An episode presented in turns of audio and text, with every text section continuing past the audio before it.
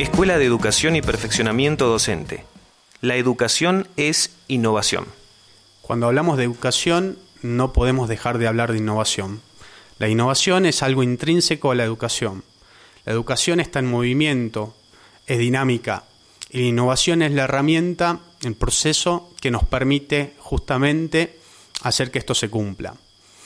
Hay diferentes tipos de concepciones de innovación, pero lo que deberíamos de diferenciar es que algo que es innovador no necesariamente es o genera innovación.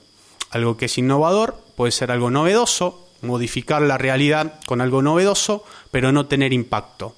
Hacer innovación se trata de algo innovador, pero que tiene resultados comprobables, que esa transformación es una realidad.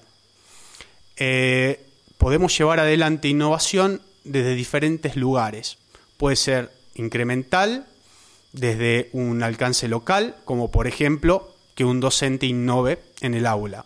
Podemos hablar de innovación en un alcance global, eh, en donde, eh, por ejemplo, las políticas educativas llevan adelante eh, innovación en formación inicial o formación continua y el alcance es para todos los docentes con repercusión en los aprendizajes de nuestros estudiantes.